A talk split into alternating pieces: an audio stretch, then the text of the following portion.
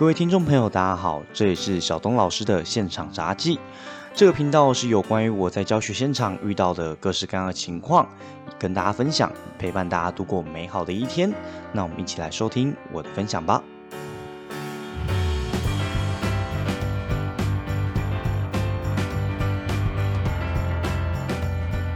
各位听众朋友，大家好，这里是小东老师的现场杂记。呃，我昨天啊在网络上面看到一篇新闻，那这篇新闻来说的话，它是一个呃，好像是徐尚芳小姐的投书，而这投书呢，在呃有一些老师的论坛里面啊，引起了比较多的呃回响跟讨论。在这边呢，我要针对这篇文章来说，做一点我自己个人的心得分享了。这篇文章它的标题叫做《监考统测却发现学生都在睡觉》。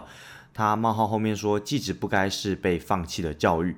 那他在一路上的评论就是说，记者学生进到考场统测考场，基本上来说，他看到大部分的学生都是看到答案卡，然后全部猜下去，猜下去完了之后呢，就趴着睡觉。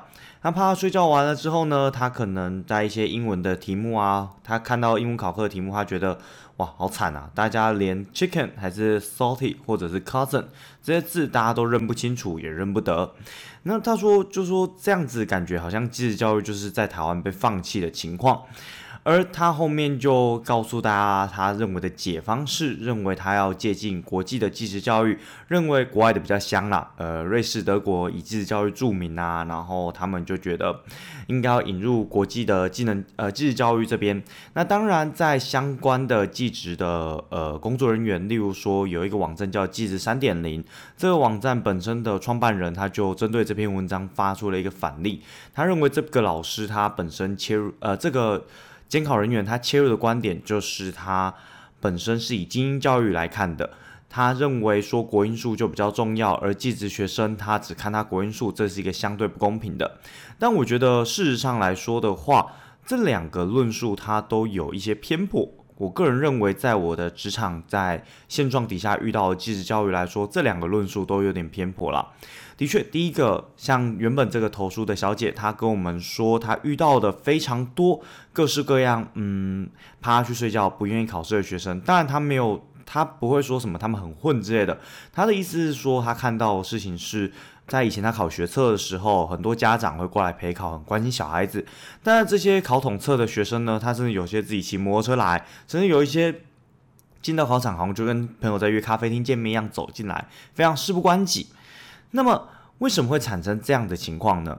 其实我们在台湾的教育一直都没有办法去正视一件事情，叫做差异化的概念。我个人认为，其实这一切的根源其实并不在于技职或者是一般教育，而在于差异化这件事情。什么是差异化呢？简单来说的话，再好听一点就是我们要因材施教，难听一点就是以前的能力分班啦。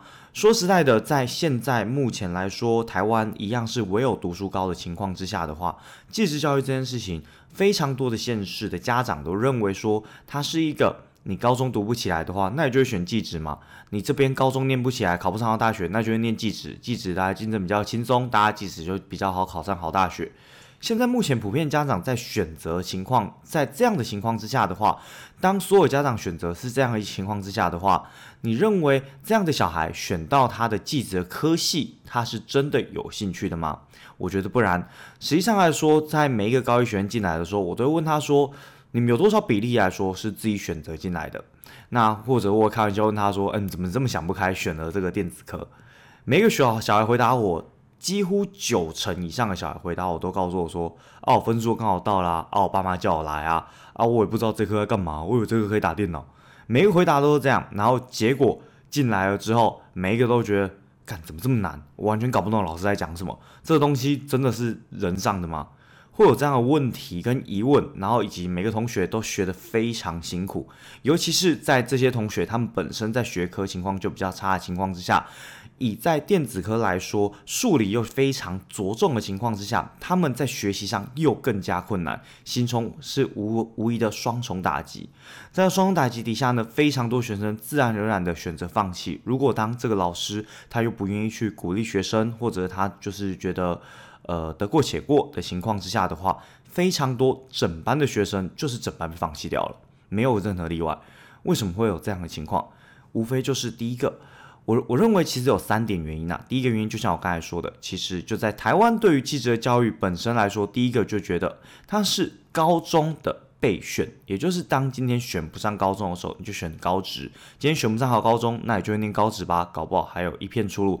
但大家通通都忘记掉，高职本身来说，它比高中还要更早分流。更早分流的情况是什么？学生他根本就没有机会，也没有手段去选择他自己想要的，导致他进去了之后，他发现他学更专精的情况，他更不能探究自己的有兴趣部分。像我自己本身念高中的，高中部分的话，虽然我们念的都是国英数，然后呃国英数社会啊，社会但包括历史地理嘛，然后还有公民，然后还有理化，也是物理化学部分，这些东西念归念，但是其实高中的时候从来不会锁定我们志向，而我们也知道的是，这些东西我们都要念好，在未来才有我们选择志向的权利。但是高职生而言呢，高职生他进来的时候，他成绩差就算了，他连志向都不能自己选择，那你怎么会期待他要读好书？所以我认为，在第一个最大的问题，其实就在于说，家长对于继职的态度，它本来就是一个严重错误的情况。几乎很少家长是认为说，这个小孩子因为他对电子有兴趣，所以他让他念。顶多是家长认为电子有未来比较好的出路，就让他念。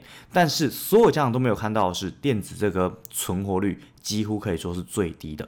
因为为什么？它本身的学科就难，尤其这一科想要单纯练数科来胜过不会学科的情况，有可能吗？当然不可能嘛。在目前电子产业来说，你不会设计，那你要怎么去赚钱呢？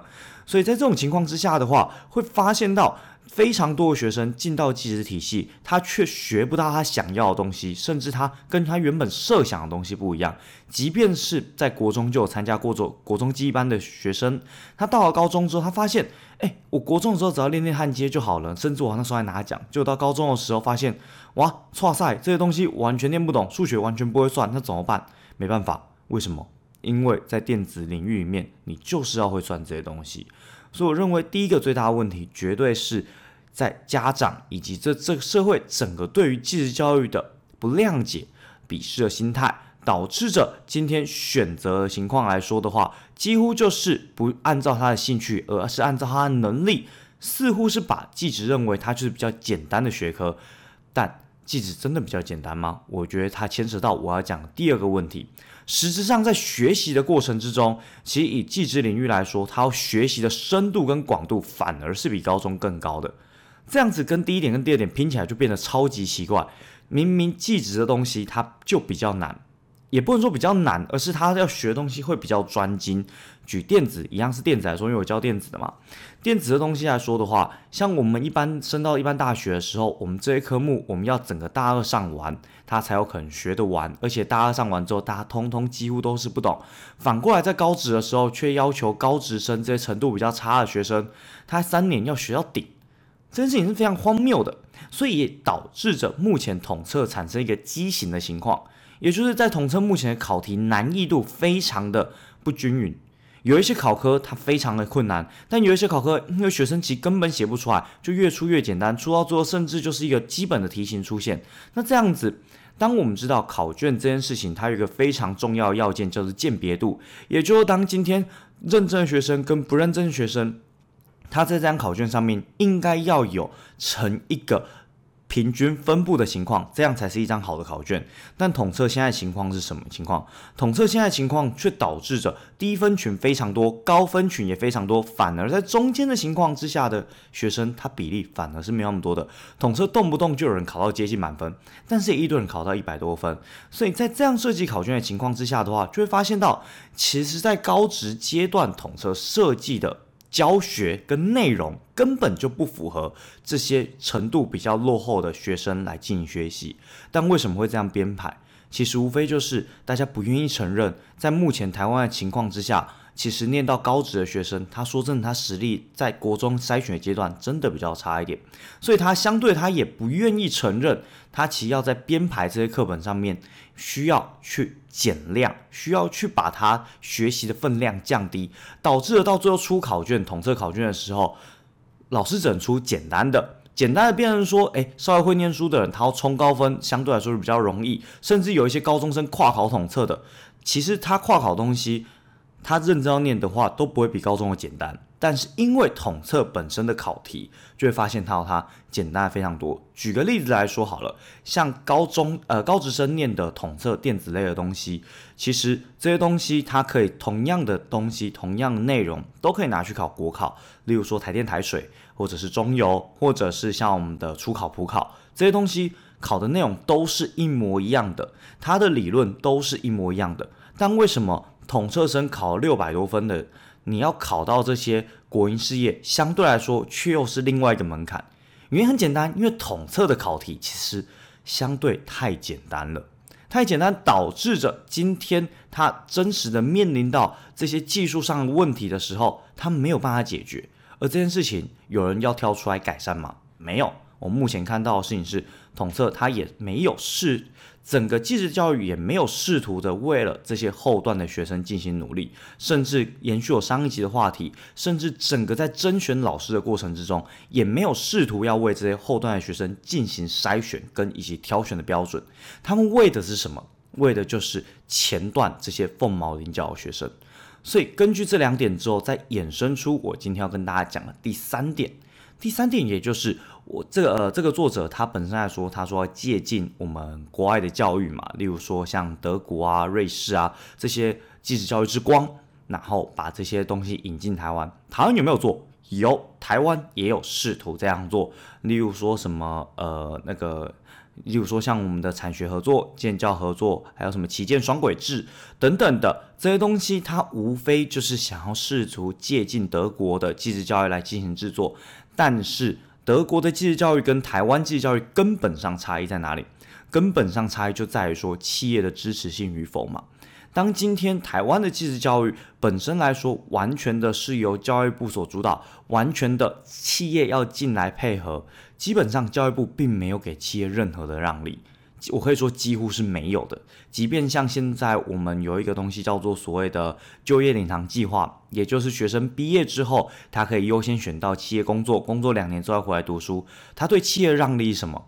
顶多就是给你一点补助的经费，让你去比较便宜的请到这员工。对于企业，他真的差这一点钱吗？不是的，企业怎么可能差这点钱？企业差的地方是什么？企业差的地方永远都是他需要的人才。所以你会注意到的是，当然有一些有一些学校比较认真，有一些学校比较积极跟企业合作，他们就会开出建教合作专班，像以前有所谓的中钢班、中长中中传班，或者是一些各式各样的建教合作班，它开出来之后成效很好，进来的学生程度也很好，几乎我印象那个时候，像高雄的中钢班进来的程度，几乎都是高雄能进前三志愿的学生。那你觉得这样的学生他出来之后？它不能用吗？当然可以用嘛，因为它程度好。说真的，家长跟学生他们眼睛都是雪亮，没有这么白痴，没有说你今天好像诶，你喂我什么我就吃什么，没有的。当今天如果真实的建教合作班出现的时候，以及告诉他真正的就业路径的时候，所有的家长当然会希望自己的孩子朝相对目标明确的地方走，就像现在。非常多家长希望孩子去考国考、考老师，而不是希望孩子出去闯一闯。为什么？因为明确的、安全的、稳定的、没有风险的路，相对于风险高的、未知性高的、不明所以的未来茫茫一片的路来说的话，所有家长都会比较尽量选选择前者，至少他可以确定他的孩子在未来不会受苦。但选择后者呢？孩子未来是苦还是福，其实很难去界定。所以你就会注意到的事情是：台湾能不能像德国一样推？可以，但台湾跟德国差距在哪里？一个是德国本身是由政府强力的以及企业高度支持的双方合作去弄的建教合作。也就是当学生要进入学校之前，他必须跟企业去签到一个合约，是你毕业之后要来我这个公司工作，甚至你在 你在这个继续教育学习的过程之中，你会一段时间一段时间出来这边出来我这边企业生实习，这样子互相相辅相成的情况，这是德国情况。而台湾抄的部分怎么抄呢？台湾这部分就抄半套嘛。说实在的，台湾超部分最简单的永远是超半套。超半套什么概念？他没有试图想要去做企业跟学校媒合，没有试图想要把企业引进学校，只有试图把钱用计划拨到学校。台湾的教育一直以来最荒谬而觉得莫名其妙的，一直以来都是以计划来论述的部分。也就是你觉得计划钱拨下来，企业跟学校就会合作在一起了，这件事情可能吗？当然不可能嘛！今天学校跟企业你都知道，我们有本身有所谓的。呃，我们产我们本身业界跟学界本身脱轨的一个情况，你本身来说也要米平学用落差的情况，那你怎么会觉得把钱丢到学校，学校就会跟企业做接轨？完全不可能的事情，那你还在期待什么？所以你就会注意到事情是，当今天我们没有正式继职教育这件事情本身，它到底是面对什么样的学生？这是我说的第一点，因为所有家长都会把。他认为没有办法考到好高中、念到好大学学生丢到寄宿教育。第二点，既然没有办法面试，既然没有办法直面这样的学生，没有办法承认这样问题的时候，第二点相对来说，学校整个教育又只在乎于精英教育，而不在于大多数比较落后的教育的情况之下，光前面这两点的时候，大部分寄宿学生其实是被放弃的一环。我不会说大部分寄宿学生真的在学校是被放弃的一环，为什么？因为。其实他们在学校，光学校教育部所公布下来的课纲，根本连那些好的学生要吞完都非常吃力了。连那些好的学校吞完都非常吃力，那烂的学生怎么办？一听上一学期就直接摆烂在那边的嘛？那摆烂在那边，他有什么办法吗？他有什么解方吗？没有，就是摆烂。那摆烂会怎么样吗？没关系，他的家长可能不是一个呃显著的名望，他的家长可能不是。呃，声势很高，所以他没关系嘛，他烂啊，反正他自己可能也觉得自己犯错嘛，因为他自己也不好好念书。我们终归会很轻易的去归咎于这些学生不好好念书，终归会归咎于这些学生不上进。但我们曾几何时去看过这些学生，他为什么不上进？他为什么不认真念书？无非就几件事情。第一个，谁如果能够。走到比较好的地方，谁愿意比较？谁愿意去沉沦呢？他当然不愿意嘛。那为什么这些学生会选择沉沦？无非几件事情。第一个，他看到他以前的环境教育告诉他说，他不念书，他也可以继续念；他不念书，他一样可以过得好好的。他现在开始念书，他觉得太过疲惫。第二点是，当他回家可能要念书的时候。周遭的亲朋好友可能不是叫他去念书，而是叫他过来帮忙做家里的事情，而是叫他过去做其他的事情，家里面认为比较产值的事情，因为连家里面的人都认为他不能念书了。那第三个，甚至是同才之间，同才之间彼此来说的话，当其中一两个有念书，其他人就会说啊，不要给笑了，他们念书干嘛？反正你也考不好，我们不如一起来打传说对决，对不对？那非常多的同才互相影响的结果之下，就会导致着整个高职的学生是大部分的进行沉沦。那所以说，我觉得这篇社论的笔者，他的确也没有写错，他的确某种程度上也没有写错。的确，我们在这样的学生底下的话，他本身非常多学生，非常多学生会是交白卷的一个部分，甚至非常多学生会是猜的部分，因为。在台湾的教育制度底下，从来不在乎这些中间后面的。台湾的教育制度从来只在乎前面的榜单，所以这些学生们，当他今天是被老师认定为不适合再继续升学的，不适合再继续念书的，他自然而然就会被放弃了。那这样其实是一个很可惜的事情，因为我们知道，在少子化底下，每一个人，如果你能训练到。你的一技之长，每一个人，如果你在社会上能有贡献的话，那整个台湾的情况一定会越变越好。所以说说了这么多，其实我要说的事情是，这个笔者一开始观察事情的确是正确的，也就是趴去睡的人越来越多。但是我要再说的事情是，这个笔者他整篇文章是不是对的？绝对是错的。错的原因很简单，因为第一个，其实这整个继职教育来说的话，我觉得。老师本身给学生的影响力绝对难辞其咎，就像是那笔者也没有说月晕效应，或者是你说毕马龙效应等等的，呃，那个教育理论里面的。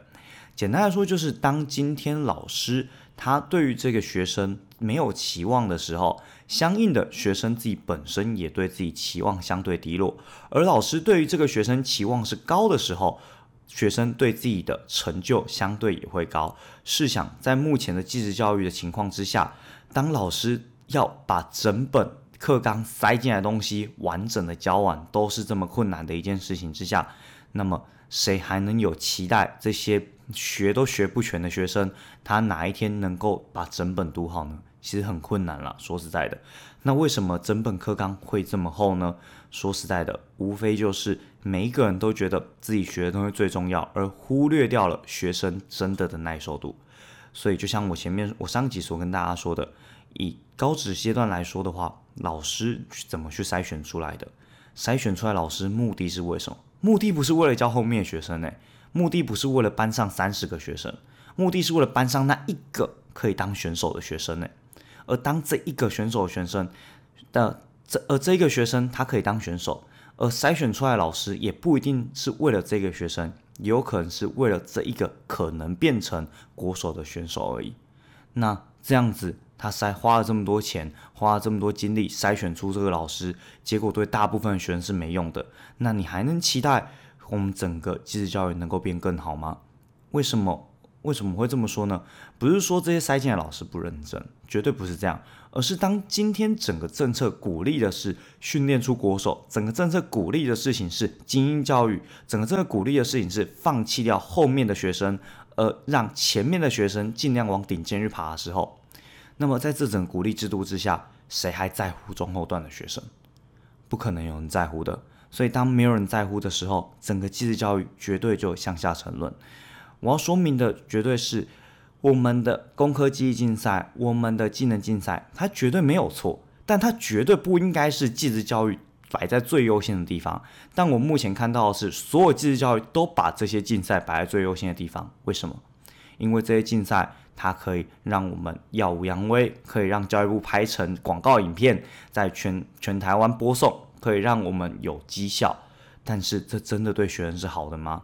学生难道真的是需要这些广告吗？我相信，大部分进到职校学生来说，他们需要的其实是他能有一技之长，他能够真的拿这些东西去糊口饭吃，真的拿这些东西让自己以后发扬光大。所以今天讲了这么多，其实我觉得蛮可惜的，因为像刚才那篇文章那个笔者，我刚刚有稍微看一下，好像是去读成大的，那其实学历也非常好，那甚至比我还要好了。那甚至说，嗯，像我刚才说，机智三点零那一个，它本身来说，它本身学历也是非常好。那我觉得这己讨论的平面绝对不是在于说学生认真或不认真的问题上面。或者是说，呃，不是说不是讨论学生认不认真，不是讨论说应该引用哪一国的基础教育，也不是应该讨论说它本身是用精英教育来看，绝对不是。我觉得在基础教育里面，我们必须要认清一个事实，就是我们不能逃避一件事，就是看今天进基础教育的，说实在的，哪一个家长，如我就这么问，如果他能进建中，谁会让他进大安高工？如果他能进雄中，谁会让他进雄工？这种事情。这么铁铮铮的事实，那以高雄来说，比较熟高雄来说好了，不要说雄中了，连能进前镇的，我相信很多听众连前镇高中这个名词可能都没听过，能进前镇的都不会进雄工。那这样的情况之下的话，谁还能期待技职教育本身来说可以发展的多好？那如果说我们现在有意识到，我觉得既不是要求大家把好的学生塞到继职教育，我觉得有这个既定印象这件事情，要改善大家的印象，其实是非常困难的一件事情。那我们要怎样去扭转这件事情？我个人认为，制度，呃，改变制度永远是改变思想的先决要件。也就是我们今天在改革制度手段，我们要先改到了之后，我们后面家长跟学生的思维，他才会接着改上。我们绝对不可能先要求家长把自己的小孩丢在这边，丢在继职教育。换作是你的小孩，如果能上雄中，如果能上前镇好了，你会把他丢到雄工吗？我相信你绝对不会的。为什么？你绝对会想要让自己小孩一个最好的出路，这很正常。所以现在继职教育需要做到的，反而是跟所有社会证明说，来念继职教育，大部分的学生他也可以有好出路，而不是像现在一样，大部分学生在教室趴着睡觉。那要怎样让大部分学生有好的出路呢？说实在的，我们必须要先承认，继职教育收到的学生，它的值跟量绝对不是以前学生可以比。在目前的专业类科又增加这么多内容的情况之下，值跟量又不是之前能比的情况之下，课纲的精简，本身课程内容的简化。这件事情绝对是势在必行，但很可惜，在一零八课纲完全没有看到这样的情况，甚至是发现内容又变更多了。那变更多了，他难道是期待我们来学突然就变雄中的学生吗？不可能嘛！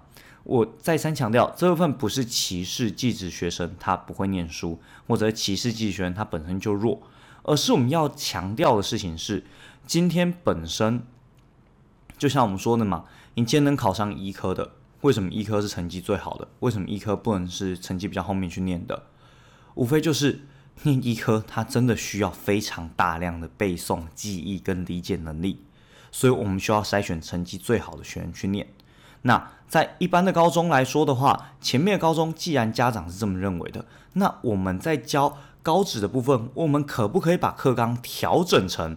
比较能够让大部分学生受惠的情况，而不是让少数的精英学生能获得，而其他学生完全放弃的情况，这其实蛮残酷的。就像你今天在念高职的时候，好像进到股市市场一样，你念个高职，结果全班三十个人，只有五个人能发大财，其他二十五个人全会赔爆，而这赔爆不是赔钱呢，是赔你的人生呢。你的人生至少这三年，再加上科大四年，如果你在这三年就没兴趣，你进到科大这四年，你有八成的机会没兴趣，那赔这么多的情况之下，我们整个这样子去赔的情况，这样是合理的吗？我觉得是完全不合理，甚至是有非常大的问题的。所以我认为这边投稿的起头非常好，他其实有点出了这样问题，但我觉得他的解方绝对不是像这个笔者说的一样，他的解方应该是要。我认为啦，其实，在台湾的目前非常多教育情况，他们都喜欢做一件事情，叫做抄。这个做法，其实我觉得它也是一个非常值得诟病的一个问题。因为台湾一直都认为，我们本身的教育、本身的技能不是在最前端，所以抄前面的，我们当然能做进步。那这样抄袭的情况，其实就是我们台湾以前的。呃，盗我觉得啦，是以前盗版王国底下所遗留下来的习惯。我们觉得抄好的之后，我们就可以再进步。但千万不要忘记，其实台湾的教育其实，在目前世界走的算蛮前面的哦。当你走到前面的时候，你再往前抄这一些，你没有考虑到整个国家的风土民情，你没有考虑到台湾继职教育在家长的现实底下，它就是相对于前面高中是次等的情况之下，你不管怎么抄，你永远是抄不好的。原因很简单，因为大家进来的想法就已经不一样了。在德国，大家认为好的成绩的学生，他应该要进继职教育，因为他将来可以进到 Benz、B N W 去进行工作，当个好的技师。但在台湾，他们只会觉得你今天书念不好，那就来高职，至少你可以比较容易竞争出头。宁为鸡首不为牛后，当这个思维就已经不一样的时候，你抄过来，你也只是在浪费大家时间而已。说白了就是教授抄过来，大家浪费时间，下一次再教改，再浪费时间，再教改，再浪费时间。什么时候我们台湾才可以真实的去发展一下自己的教改，真实的去看到我们要教的技职教育学生到底是属于哪一个段落，而我们到底要给多少东西，而不是像现在只是抄，那抄到最后其实就什么都没有。那这样子其实是一个非常可惜的情况。当然，智教里面念的学生，他当然不会是一个被舍弃的东西，而是我们要说的事情是，高中生的情况是，高中生有这样整班睡的吗？高中生有这样八成的人被放弃的吗？没有，因为高中生他不论你学得好学得不好，你至少都会有某种程度上的学习。因为它本身在能力段落来说，它有分非常多的段落，甚至你有文组、理组，可以按照你擅长的部分适时去选。而高职生呢，因为没有人搞懂专业类科在干嘛，所以大家也就不在乎。为什么不在乎？因为反正你们在未来不是进入到台新教程的情况，这样的想法其实非常可怕，而且非常不人道，非常值得诟病的。所以我希望在我们未来的时候，当某一天官员突然真的开窍的时候了。我们在继职教育里面，可以真的适时的把这样的课纲修成是高职生专用的课纲，现在高职生专用课纲，而不是完全引用二十几年前那一套，然后继续在难的东西不断堆叠上去，选手训练不断堆叠上去，结果完全忽略掉中后段的学生。但我在这边也要跟我们呃在一起高职阶段打拼的。同伙们，我们一起，我觉得需要鼓励一下。也就是说，其实我觉得现在在高职学生，他其实最害怕的事情，反而不是不是，反而不是没学会，他们最害怕的事情是被老师放弃。而我自己班上，我感受最明显的部分是，当今天这些放弃的学生，他只要一被老师鼓励到之后，他下一堂课他就会试图的再努力一下。那我觉得现在整个台湾对高职来说，其实还是相对非常不友善的情况。我们高职老师彼此之间互相加打气，不要放弃任何一个学生，让每一个学生都能获得他自己的一片天。这认我认为这样是给台湾最好教育的一个贡献。我是小东老师，我们这集到这边，我们下次见，拜拜。